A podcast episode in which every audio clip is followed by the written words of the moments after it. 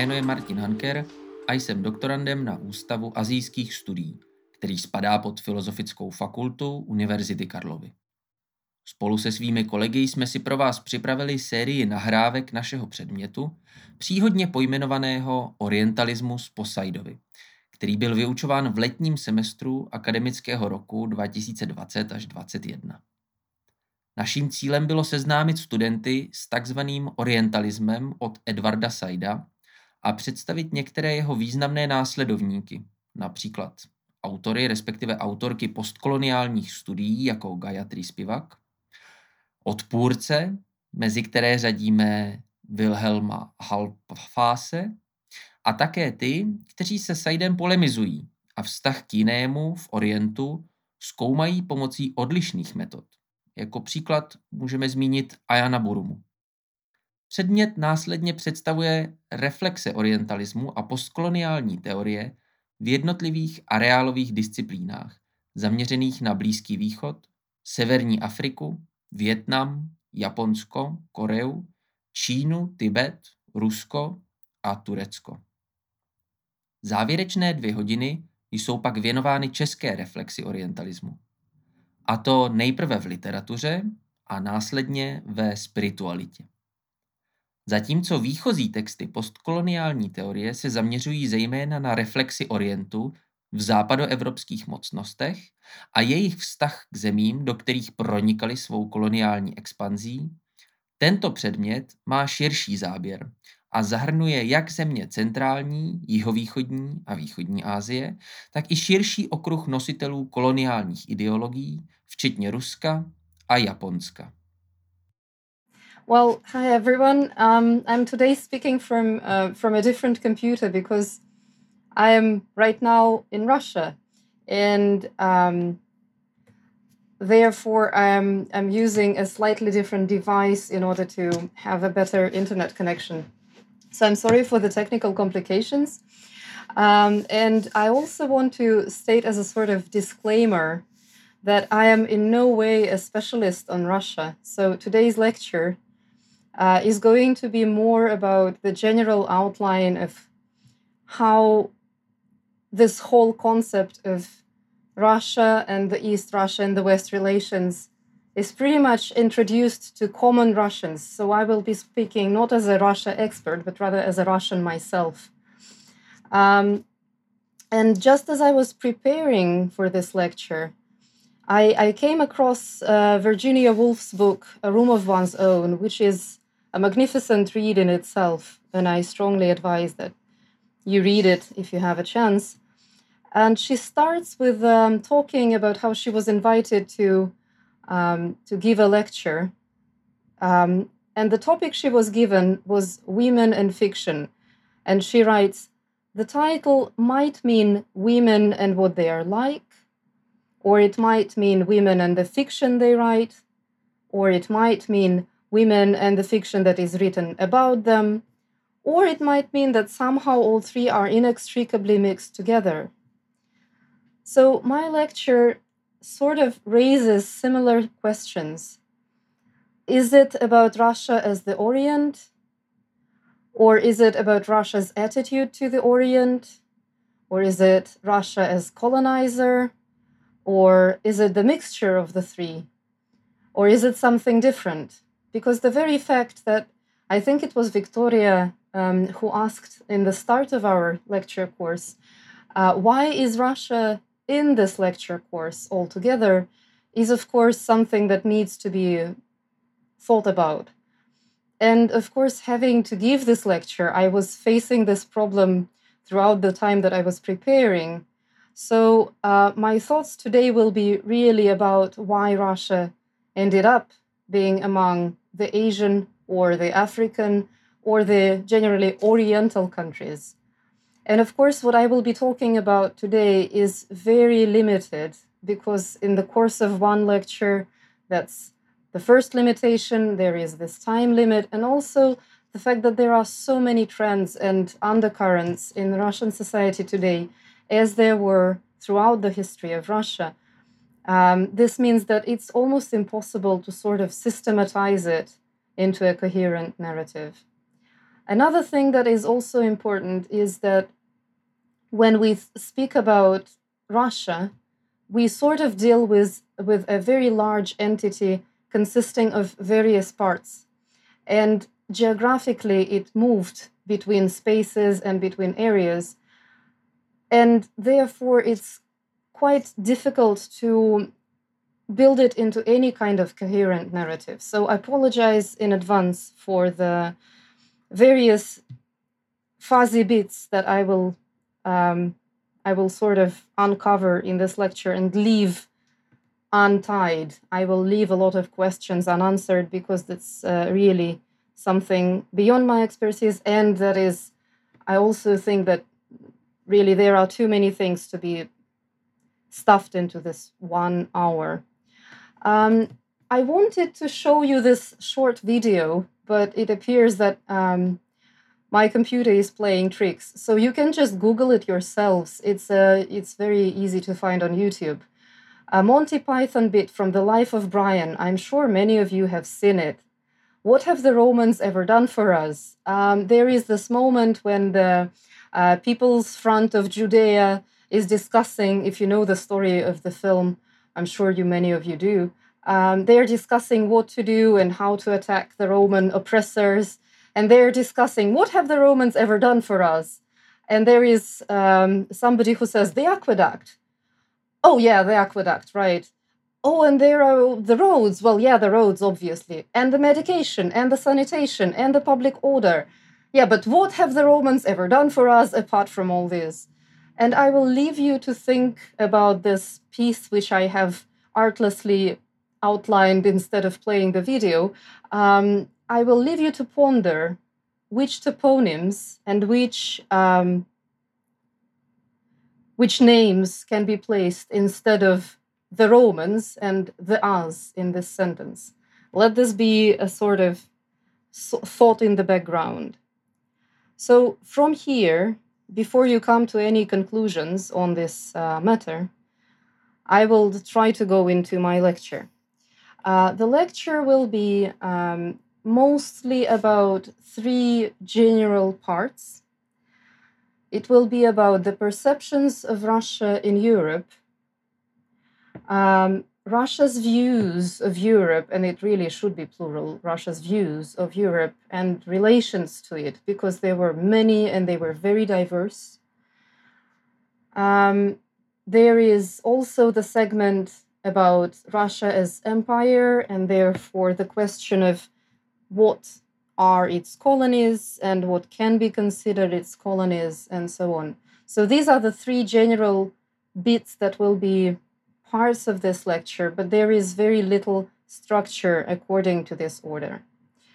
Um, I will start with the notion of Muscovy or Muscovy, depending on how you pronounce the word. The thing is, um, as I have started, as I have set out saying, Russian history to us, as it is taught in Russian schools on average, uh, it starts with the Kievan Rus.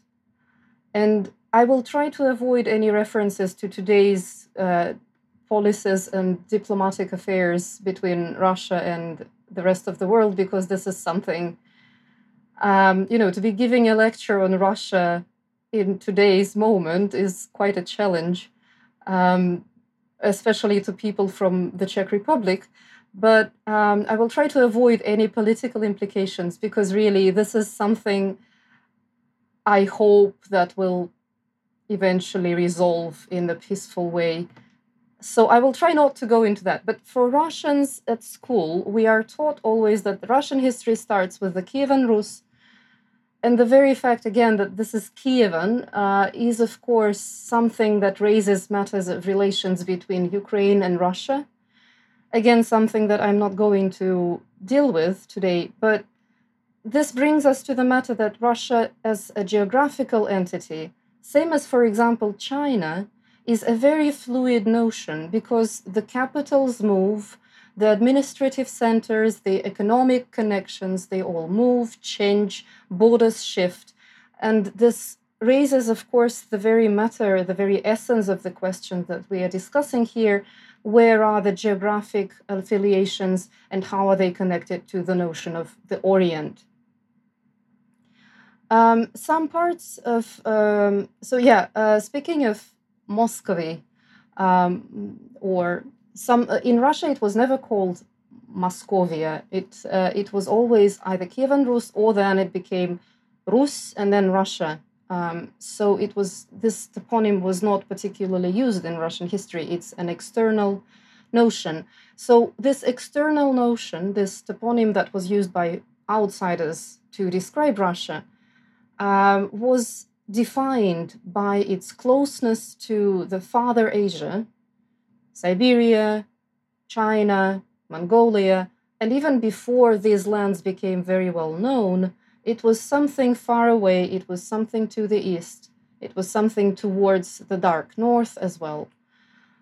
It was also a land defined by its religion, and naturally it was the Orthodox, um, Eastern Orthodox Church, and therefore it was this Eastern Christianity, which was quite um, a strange phenomenon to this um, whole idea of um, Catholicism and later Protestantism.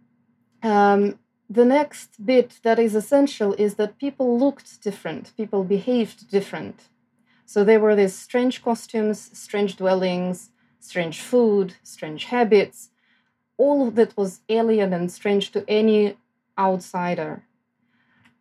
There was also this very peculiar climate, climate which still is to a large extent. Russia is traditionally associated with cold, snow, ice, something Nordic, something very, very uh, wild and untamed. And there are generally these vast spaces of unknown, unconquered wild lands. And this is something of, again, uh, an archetypal uh, part of the perception of Russia in many of the Western sources. Um, Muscovy is also defined by its strange language and alphabet having gone for Cyrillic, uh, we have sort of uh, separated ourselves from from Europe, and of course, this will raise questions in Ukrainians, Belarusians, and Serbians, and some other nations. But speaking as um, uh, you know, comparing um, Russian alphabet to Latin, which was and is universal for uh, Europe, of course, it meant that for many people automatically this was something incomprehensible. Same as, for example, in English, there is the phrase, this is something Greek to me. Well, Russian Cyrillic alphabet is also, it looks like something Greek to an outsider who doesn't read Cyrillics. And I'm not speaking about, you know, educated people. I'm speaking about the general perception. This is something, again, exoticizing. And of course, there was the despotic ruler and slave like subjects uh, which were again the underlying narrative for many of the accounts of travels in Russia. Now, uh, some parts of Russia or Muscovy were traditionally closely connected and integrated in economic and political interactions uh, with what today is called Europe. However, the very geography meant that and determined that the trade routes went through the periphery of both today's Russia and today's Europe. So this is like a border between the two, and it was only on this border that the big trade was taking place. Um, and what I have here on the slide are the trade routes, um, and one of them, the, one of the most famous, one of the oldest ones, is the so-called path or route from the Varangians to the Greeks, uh, starting in today's Scandinavia, somewhere around Stockholm, mo- moving through the Baltic, through the Gulf of Finland, into the Ladoga uh, Lake, down through the various rivers, past Novgorod, which was one of the key trade centers of Russia, uh, or what we can call Russia, uh, down through the various rivers and towards Dnieper in Ukraine, today's Ukraine, and then down to the Black Sea towards Greece. Um, this trade route was most active in the 9th and 12th centuries, but similar routes existed uh, at various times. Therefore, many travel accounts were left most often from the merchants or emissaries, because of course there were also emissaries traveling to um, Muscovite Tsar. Foreigners were also present in Russia at different times of its history as advisors, architects, military personnel, and various other technical specialists. Apart from the, like I say, the temporary uh, visitors like merchants and emissaries, there were a lot of people who actually lived in Russia on more or less permanent basis, and many of them left a good deal of accounts and travelogues. Uh, and I will um, look at this one, which is quite famous. Um, it was uh, so this person, Jan Struys, who was born either in 1629 or 30 and who died most probably in 1694. Uh, he had a very, very intri- um, elaborate biography, I would say. He traveled a lot. He was born in the family of a sail merchant, a sailmaker, and he was himself a sailmaker. Um, and that was quite a low-ranking social position in in uh, in the Dutch Republic where he was where he lived. Uh, he was Dutch, and he traveled a lot because he ran away from home. Um, he traveled through a great many countries um, uh, starting from, you know, as I say here, Cabo Verde, Madagascar, Siam, Japan, Russia, Persia, Arabia, and there were many more. Um, and he left accounts. Um, there is a number of questions as to whether or not he wrote them. To begin with, there are there exist two marriage certificates from his life. Uh, he was married twice, and in both marriage certificates, his signature is just a J, so he probably wasn't literate. He couldn't write, which means that most likely the texts that he provided were systematized and narrated by a sort of what we would call today a ghostwriter. And there is a whole research on who could this, uh, who could it be, who could this uh, ghostwriter be. Uh, but um, it's interesting that this book was published under the title, uh, well, it was titled in Dutch, but I will not be able to pronounce it. So it was called Three Remarkable and Calamitous Travels Through Italy, Greece, Livonia, Muscovy, Tartary, Media, Persia, East India, Japan, and various other districts.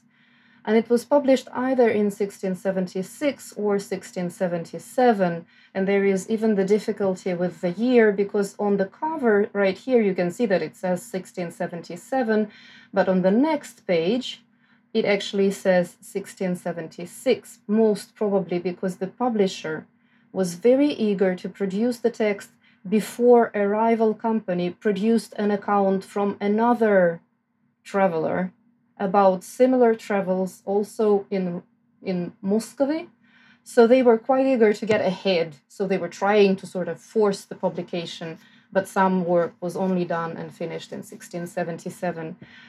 But this title is interesting in itself. Well, first, it is this mixture of various place names, uh, various uh, geographic locations which was supposed to attract the reader's attention and fantasy in itself. And you can see that there are uh, those names are intermixed. It's uh, what we consider Europe, like Italy. It's very far east, like Japan. There is this semi-orient of Livonia, Muscovy, and Tartary, and so on and so forth. So this whole mixture of geographic location was locations was supposed to inspire the interest in readers because Amsterdam publishers were very much into commercial uh, orientation. They were trying to actually make profit from publication of such books. So they were trying to make it into a bestseller.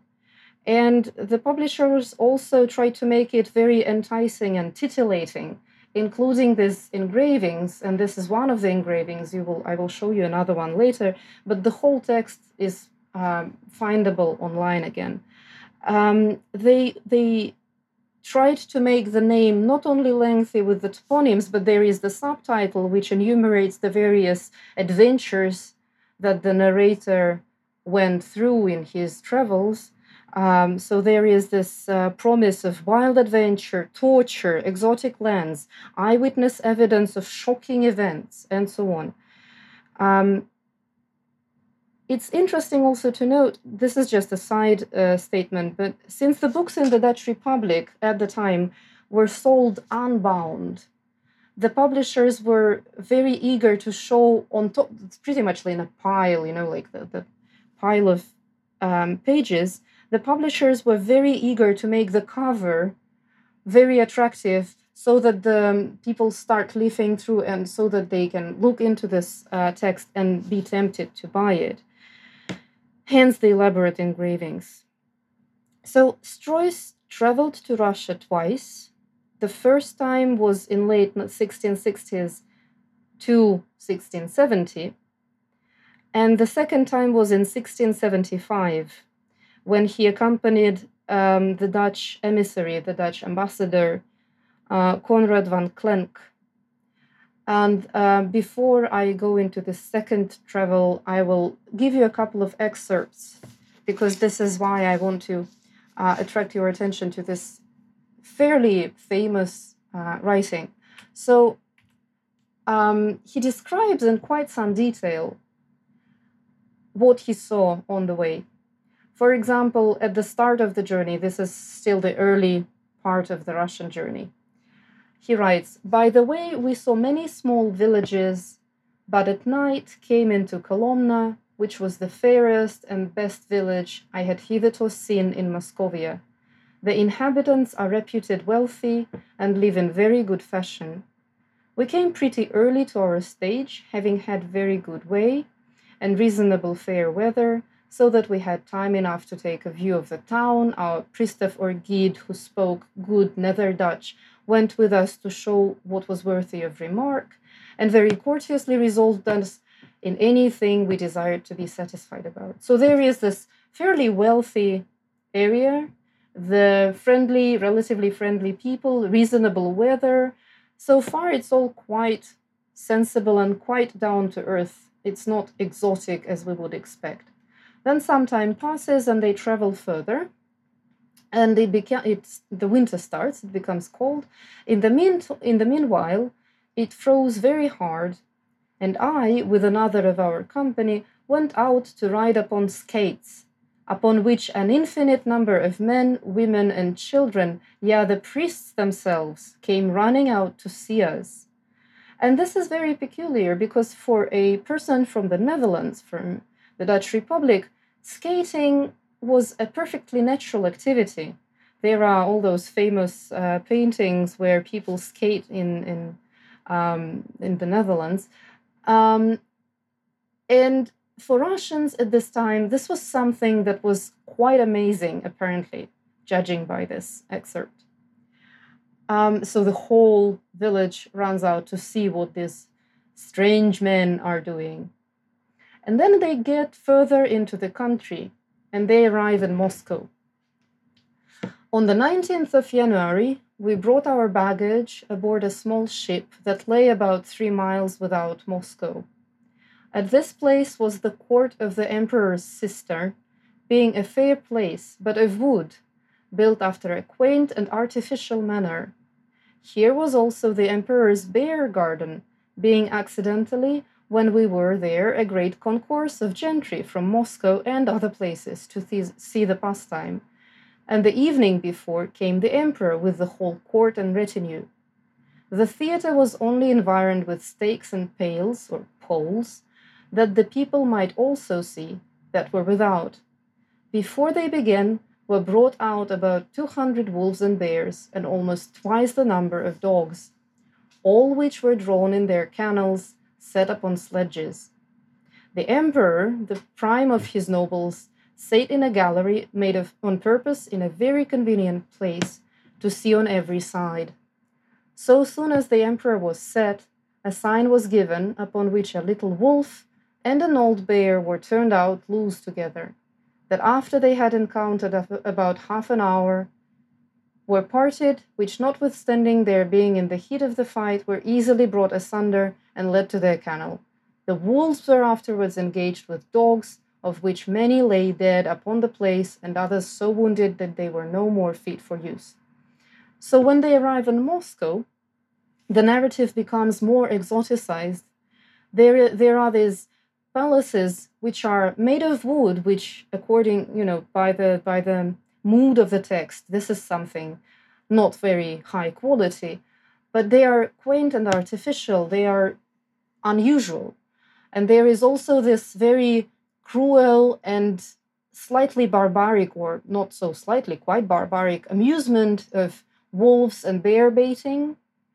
Um, and there are all those bloody scenes further. So there is quite a lot of descriptions like this in the text, um, which kind of shows the, the way a lot of things that were happening in Muscovy or in Russia are perceived as something quite alien and unusual, even though the, the author does mention that his own habits, for example, skating, were perceived as unusual by the locals.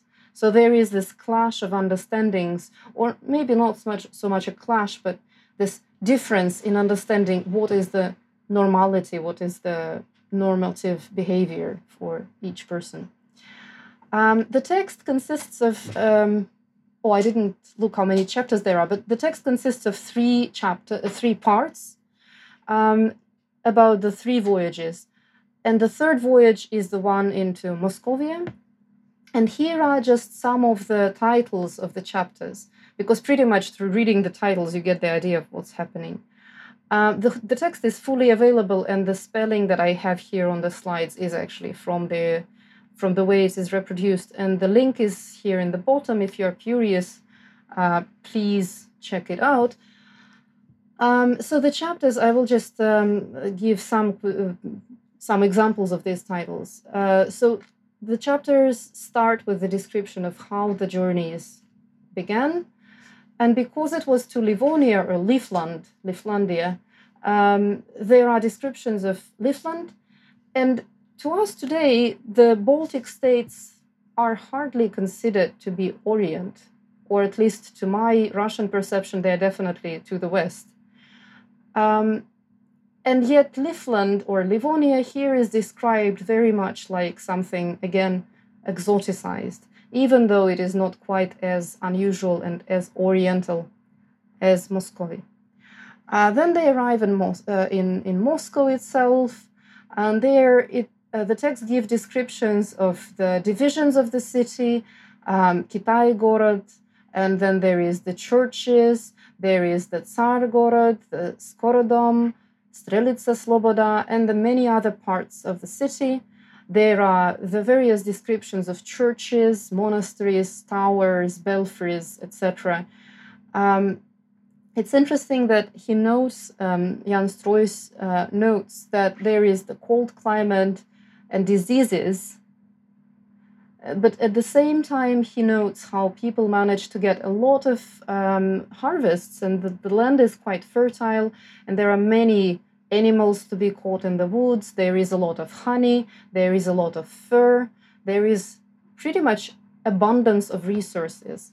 Uh, so um, he then goes on to describe the diet, the food that the Russians eat. He points out their great esteem of brandy, naturally.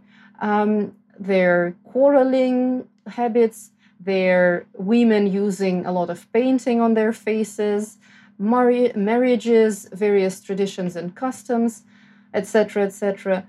And he also describes the Tsar and um, the way the Tsar is this absolute monarch. And there is a very famous bit from the text where the Tsar at this time was Alexis the Quiet. Um, that was already the Romanov dynasty.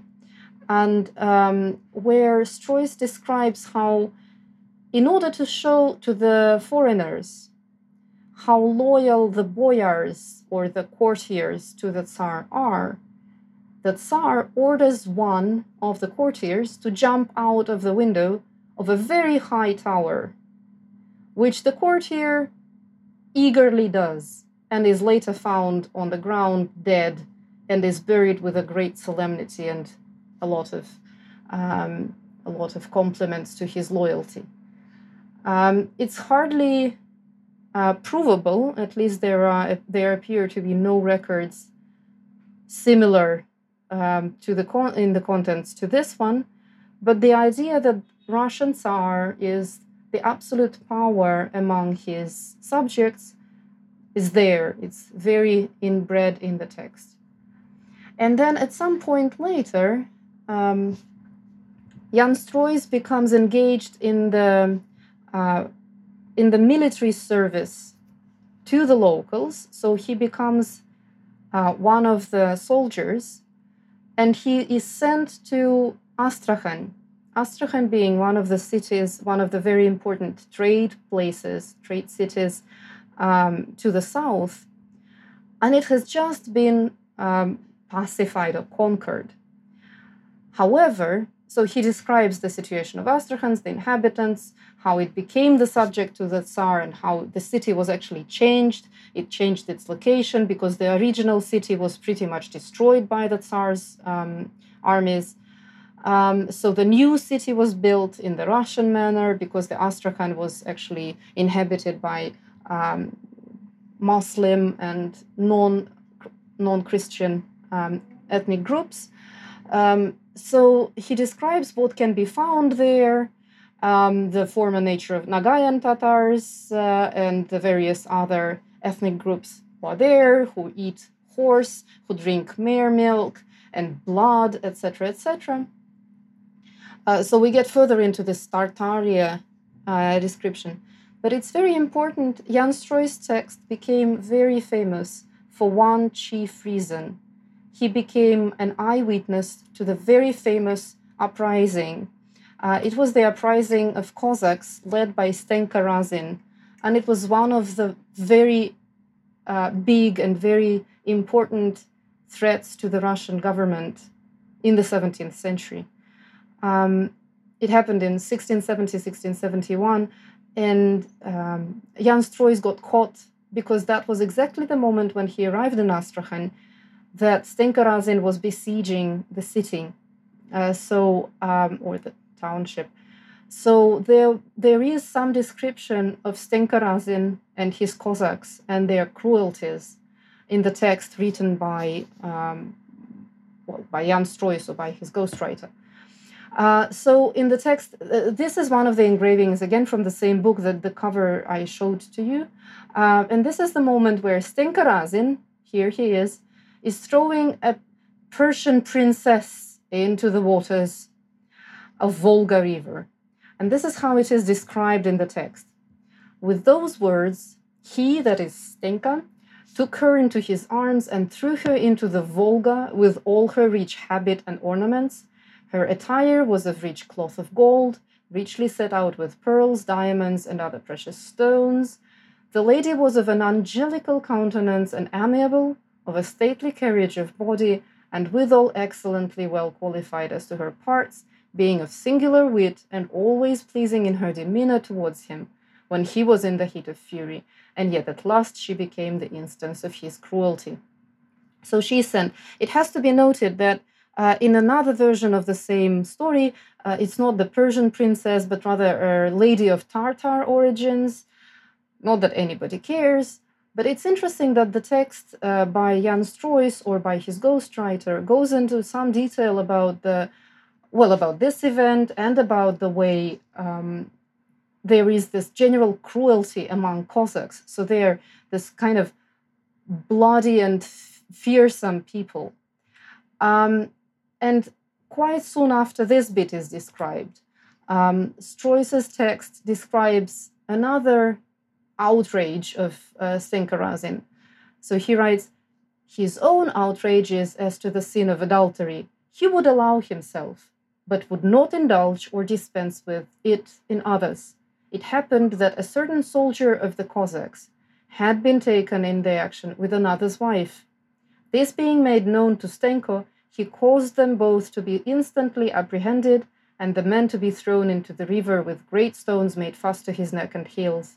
But for the adulteress, he provided another punishment, which was to erect a pail on the waterside or a pole on the waterside, and tying her by the feet, caused her to be so dragged along the earth and from the tent to the pole, which was almost two English miles, and there hoisted up, where she hung forty eight hours before she died, and yet nevertheless the great, tor- the great torment of which she must needs be sensible, all the time she never was heard to shriek or cry out. So there are those cruelties, murders, unreasonable and unfair judgments, and yet the subjects or the people who are caught in these turmoils are not eager to fight against them. So they are kind of submissive. So this description, um, it was very influential, like I say, because it was later uh, published and republished a number of times. And um, the thing is, Jan Struys, um, because he was caught in this siege, he managed to run away, but he ended up being taken prisoner or taken hostage by the Dagestani tribes. And there he was finally bought out by some European emissary. And then he managed to get his freedom, etc. But he never got the salary or he never got the wages for his service to the Tsar as a soldier. So in 1675, which I find adorable, uh, that's the second journey to Russia, as I mentioned. In 1675, he traveled with Van Klenk to Muscovy, to Moscow, once again, to reclaim his salary. And according to some sources, he was paid. Uh, there is apparently no, um, no inscription or no information to this end in the Russian archives, but it would seem that at least the claim for this wage was given to the Russian Tsar with the remark, you know, here is a good soldier he faithfully served you. Where are his wages? And this is this classical um, Dutch sensibility, which would, of course, be quite surprising and strange to, let's say, a Russian, according to this Orientalistic stereotype of Russia. Um, and this leads us, the, the whole idea of soldiery and Cossacks, it leads us to a number of uh, stereotypes which became embedded in Europe's writings about Russia when it came to the Russian soldiers, because of course there was a number of conflicts, and Russian soldiers came to be part of the big narratives. And this is interesting. Um, the picture you see is not a Russian soldier. I will explain who that is in a second. But it's interesting that even in the oldest antique tradition of history writing in Herodotus, there is this juxtaposition of Hellenistic warriors, Hellenes, and the barbarians. In other words, there is the juxtaposition of Europe and Asia. And barbarians, if they win, they win not through virtue, but through their multitude, through their physical mass, and through their cowardly cunning when they lure the opponent into traps where they do some tricks where they come from behind etc etc so in general barbarians are the asiatic or the other warrior. They are this mimetic um, other to the soldiers of greece and later rome so the picture that you see on the left is Sigismund von uh, Herberstein, um, he was originally from what today is Slovenia, but he was on service in the uh, to the Habsburgs in the um, in the Holy Roman Empire. So he wrote notes on Muscovite affairs, published in 1549. This is an earlier narrative than Jan Struys, and it is also quite influential. But he describes slightly different things because he witnessed slightly different things, and he also witnessed some of the um, some of the fights in which Russian soldiers were engaged. And from his descriptions, this is approximately the description of a Russian soldier. They're multitudinous, they try to fight from afar or from behind, they attack ferociously but can't stand a long fight. They start by creating noise, chaos, and havoc. They are armed with Turkish weapons, and of course, a Turkish weapon in the 16th century was pretty much the um, Orient um, par excellence, the Orient. Russian soldiers are good at fistfights, so close fighting, and they try to tire the opponent out. You might note a number of contradictions in this description, but notwithstanding, the, um, leaving those aside, this is approximately the assembly of stereotypes about Russian soldiers that existed in the 16th, 17th centuries Europe. And they, sen- they tend to move from one text to another because, of course, there were a great many texts describing Russian life, Russian soldiers, Russian merchants, dealing with Russia, etc., etc. You can substitute the word Russia with Muscovy. Um, it doesn't really change the fact that in many of these narratives, the uh, the standard representations, which I have outlined before, they sort of moved like nomadic parts from one text to another. And this is quite important in itself because it builds this accumulated knowledge, of course, about a country. And another thing that was very important in um, creating the idea of Russia as a separate entity, as I have already mentioned, was this Orthodox Christianity. And here I will bring a quote from Samuel Huntington. It's not actually a quote, it's just a retelling, but uh, he writes that um, Catholic and Protestant Europe is headed for democracy by the very nature of its existence, whereas the Orthodox Christianity and Islam are more inclined towards dictatorship. And of course, Edward Said, about him, uh, about whom we are kind of talking throughout this uh, sem- uh, semester, he objected, saying, "Well, you know, you are sort of determining the whole culture, the whole civilization by one aspect." And of course, Samuel Huntington's "The Clash of Civilizations" was uh, very influential and uh, very much criticized, criticized until this very day. So the Orthodox Christianity meant that there were a great many political, cultural, ideological differences between um, Russia and Orthodox countries, and on the other side, Europe, Catholics, Protestants. And this led to a lot of um, juxtapositions and disagreements, both politically and culturally. However, even Russian Orthodox Church was never quite, or it was at times not quite a unified body. For example, in 1651 and into the 1660s, one of the patriarchs, a very famous patriarch, Nikon, held a number of reforms, sort of in response to the um, Reformation in Europe, but more to the to, to deal with the problems existing in Russia itself. Patriarch Nikon changed iconography of the icons. He changed, or by his order, um, the texts of um, psalms and hymns were in the in the prayer books were changed, um, and of course, a, a great deal of believers did not go with this. So after these 1660s, there was a split between Nikonians, or the new believers, and the old believers, Staroobryadцы. And these old believers, they exist until this very day, but they were very heavily repressed. There were religious wars, but they were never called religious wars in Russian history. Um, and it's quite important because these old believers were probably the more reserved, the more um, strong believers, if we can compare the strength of a belief, um, than the new believers, the, the Nikonians, but it was a split again along the lines of which way do we go. Um, I will not go into more detail here because this is again something into religious history and it's a massive subject. But just bear in mind that Orthodox Christianity, even within Russia, is not a solitary body.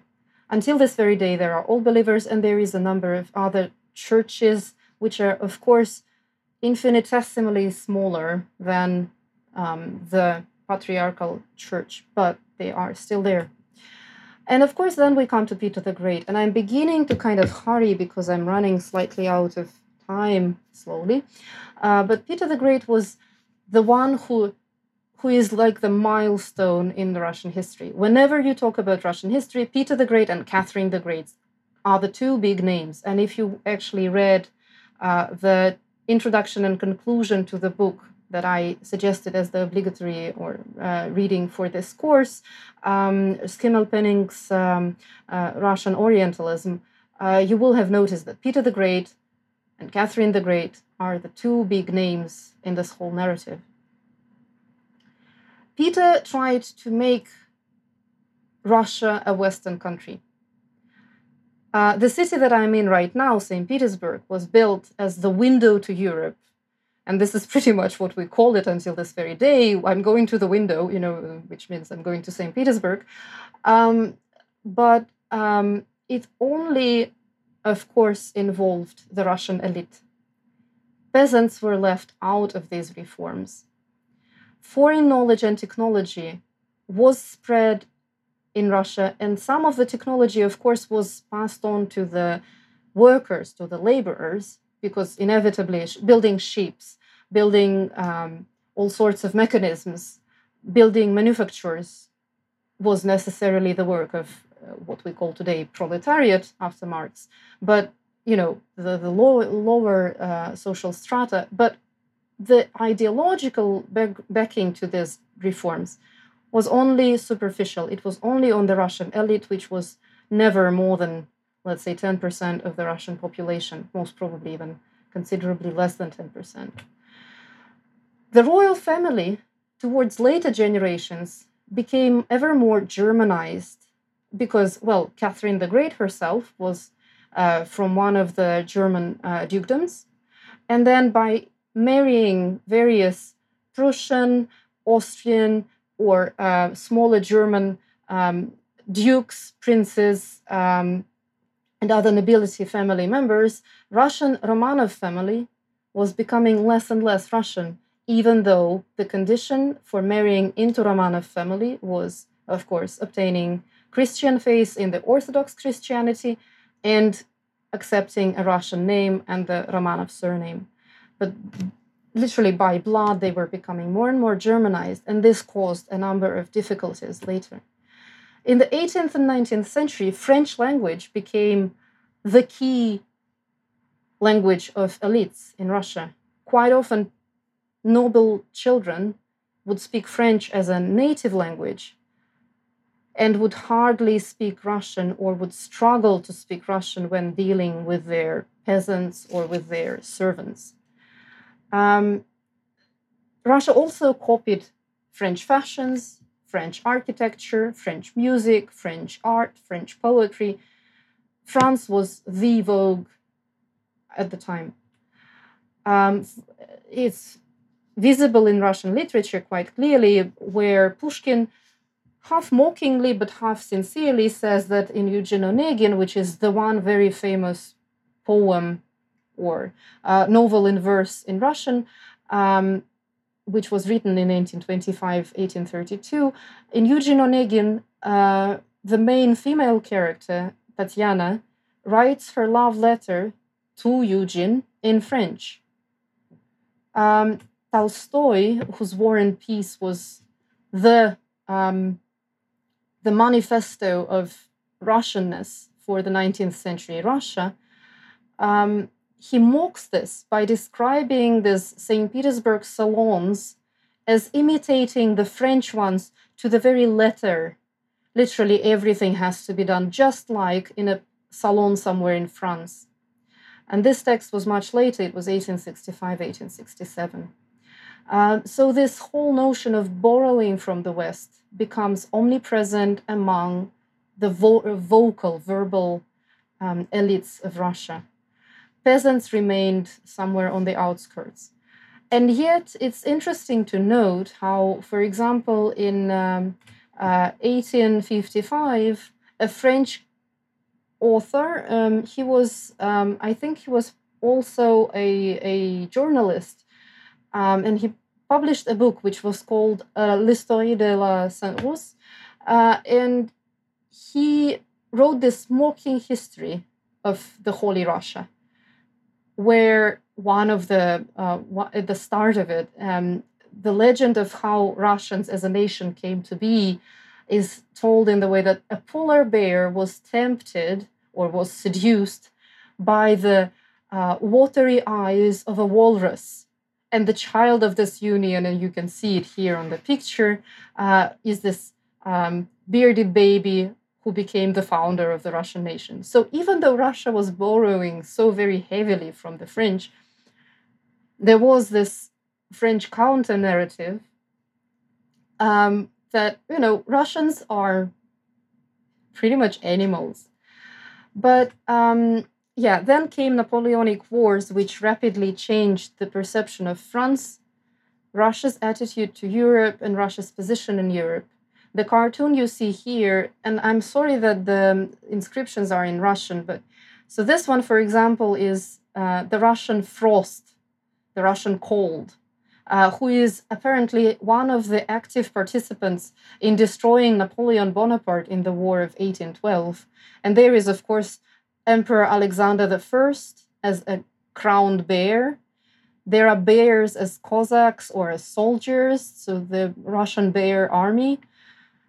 And there are many other participants, but it's important that the three chief characters in the cartoon are the Frost, the bear, and Napoleon, who was um, kicked. This is a, a British cartoon, obviously, um, from the Punch.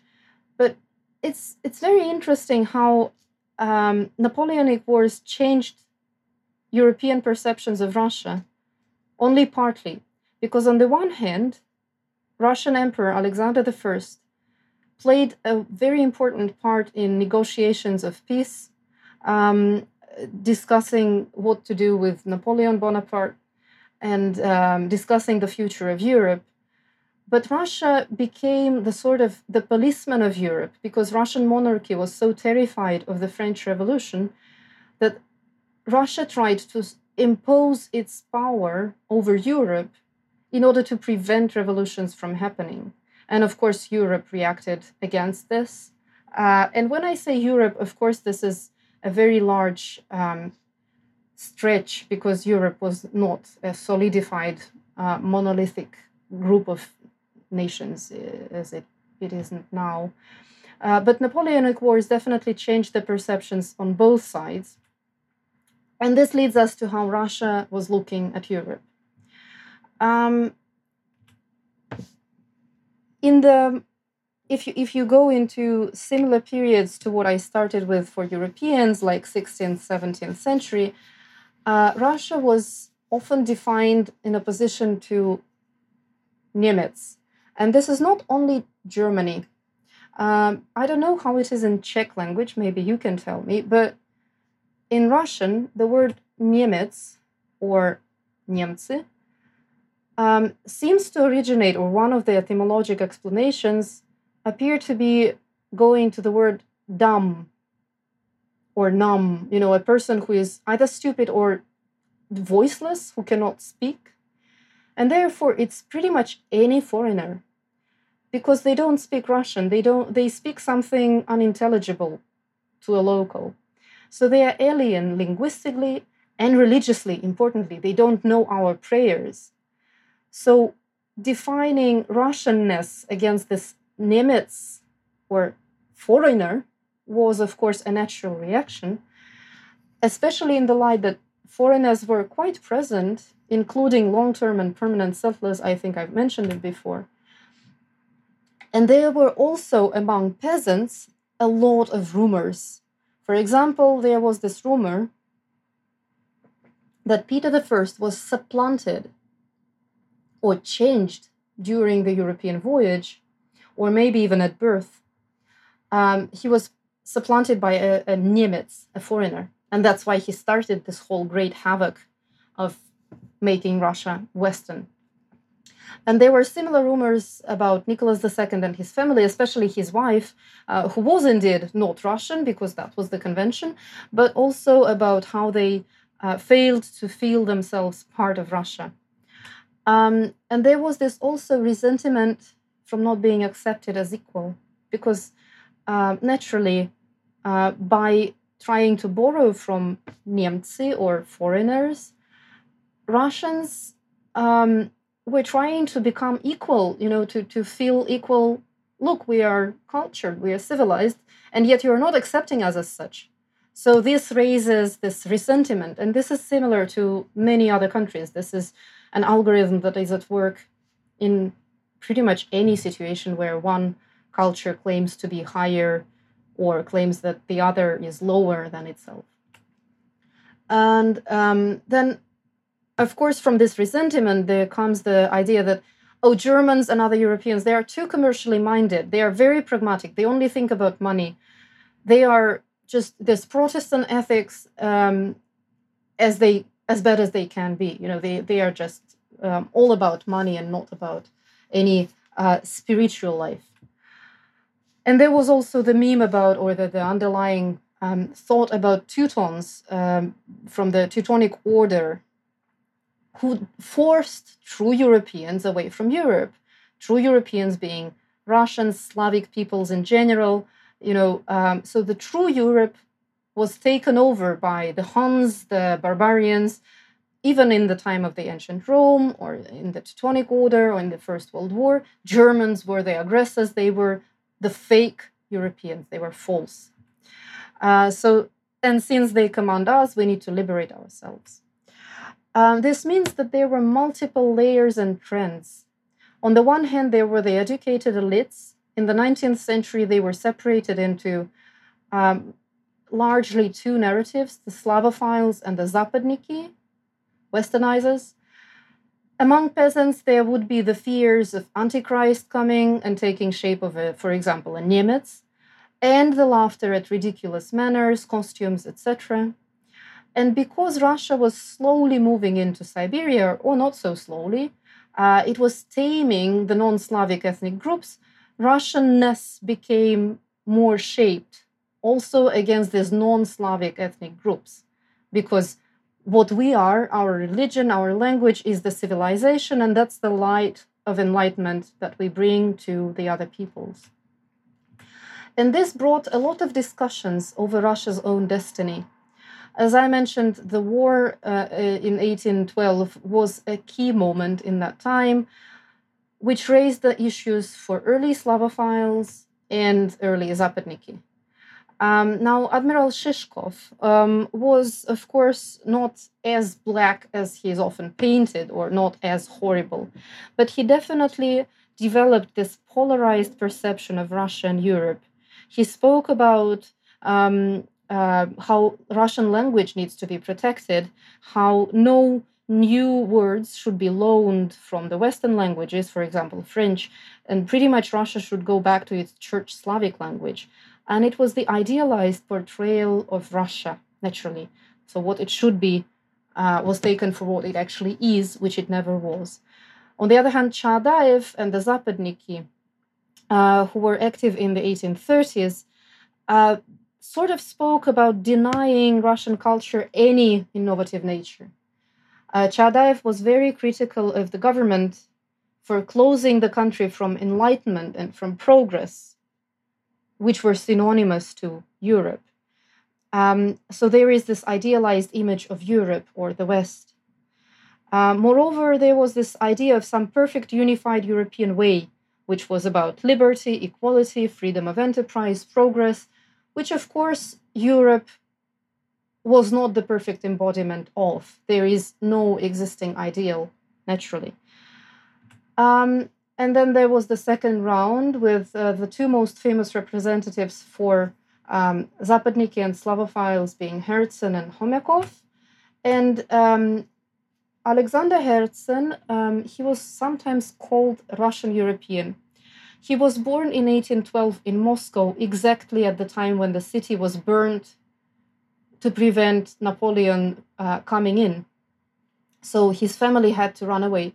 He was born to a Russian father out of wedlock by a German um, lady's maid in the house. So he was this uh, bastard child, which affected his position in the society and in his own family. And he lived a very tumultuous life. He was banished from Moscow several times in 1830s and 40s. In 1847, he finally managed to emigrate. He lived first in Italy, then in France and Switzerland, and then he settled in Britain And he died in Paris in 1870. When he was in London, he created, he established the Free Russian Press together with Nikolai Ogarev, who was another revolutionary from Russia. They both emigrated and they published periodicals Polarная Zvezda, or the Polar Star, and Kolokol, the bell, which were um, covertly imported into Russia and spread among Russian intellectuals. And um, he was acquainted with Bakunin, Marx, and many other thinkers from the time. He idolized Russian peasants. He had this idea of going to the people, which affected the way Russians, uh, further Russian intelligentsia, uh, thought about what needs to be done.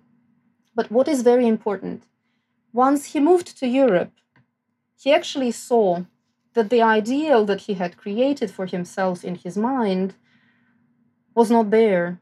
So he wrote that Europe has parted ways with the perfect and the true way.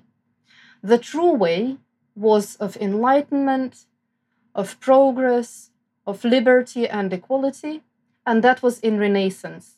By the 19th century, Europe became dominated by the bourgeoisie, by the commercially oriented and money minded classes who were not at all the ideal for Russia. So he sort of thinks in the way that Russian peasants are the carriers who will bring Russia to this true path of equality and liberty and freedom and so on. He was very influential. There is the song about the historic lack of sleep. I will not read it to you. If you want to, I can I can send it into a chat afterwards. Uh, it's my translation of a Russian text, and it mockingly reproduces the um, the you know the connections between Herzen and Lenin. Um, how it's it's a joking song. Um, how you know um, from Herzen everything moved further in Russian thinking, uh, in Russian thinking about uh, its own position in the world. However, Herzen was, of course, by far not the only one to think about these matters. There was also Alexei Khomyakov, who was a very important representative of the Slavophiles. Uh, born in 1804, died in 1860 in Ryazan. He died when he was trying to um, help peasants fight uh, um, an epidemic of cholera he caught cholera himself and died. Um, so he never saw the reform that was carried out in 1861, where Russia finally parted with the system of serfdom. Uh, but he traveled also to Europe, but only on very brief trips. Herzen actually, once he left Russia in 1847, he never returned.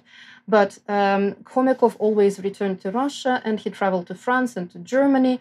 He participated in the Russo Turkish War. He was quite active uh, in many spheres of life, and he thought that the West failed to resolve the spiritual problems of humanity and succumbed to the competition and individualism. So, if you see, if you notice, this pretty much means that Herzen, the Zapadnik, and Khomyakov, the Slavophile, pretty much merged in one in this that the West has succumbed to some wrong values. However, uh, their attitudes to the peasantry were somehow different, or rather, what the peasantry should do. But they both idolized Russian peasants. Uh, I will not go into more detail, just bear in mind that there is this whole narrative uh, between, that there is this whole dispute between Slavophiles and Zapadniki. And then, of course, comes the 20th century and communism. And this changes the whole idea of alliances because instead of Europe, Russia is now defining itself in opposition to America. And in the 1920s, there were still very strong ideas of world revolution, which means that we do not define ourselves as Russians or French or Germans or Chinese or Czechs or Americans. We define ourselves by our classes. I am a proletariat member. You are the bourgeoisie. Therefore, I have a class hatred to you uh, etc. So the alliances were shifting, and they also changed during the different wars, the Second World War, Cold War, etc. And yeah, speaking of class struggle, the cover of the book that was one of the readings for one of the previous lectures by Ian Buruma and uh, Margalit, the cover for it, I don't think the book mentions it anywhere. I searched and I couldn't find it. Maybe it was a different edition that I have. But um, it's a cartoon by Deni, a Soviet cartoonist from the 1920s, and it was satirizing capital. Um, so this is a Soviet cartoonist, sort of representing the Occidentalism here on the cover of the book, inside which there is not a single word about the Soviet Union. I find this rather ironic, but Deni would probably be quite happy with that. Um, in any case, the USSR was the head of the socialist states, Um, so it was neither Europe nor Asia, it was the avant garde of proletariat class. There was no religion anymore but communism, goodbye to orthodoxy. And of course, there were the persistent ideals of selflessness and cooperation rather than commerce, which were pretty much inherited from the previous period. So there is a lot of connections uh, between them two. And of course, like I say, in the moments when antagonism between communist and capitalist countries is decreased, suddenly we find cartoons like this. You will remember that I'm big on cartoons. Um, here are the this is the front cover of Crocodile from 1955. This is from another issue from 1959. Um, Crocodile was eager to publish, um, the magazine was eager to publish cartoons where Soviet and American or Soviet and British flags are right next to each other. We're friends, so long as the capitalist governments are not exploiting workers and destroying peace. Um, in the 20th century, there were also a number of thinkers, and I will not go into much detail because I kind of ran out of time. Um, just I'm sure you have actually heard about Lev Gumilov, uh, who was an important Eurasianist. Uh, he was arrested a great number of times. Um, he was the son of the enemy of people, so he was constantly arrested during the Stalin times.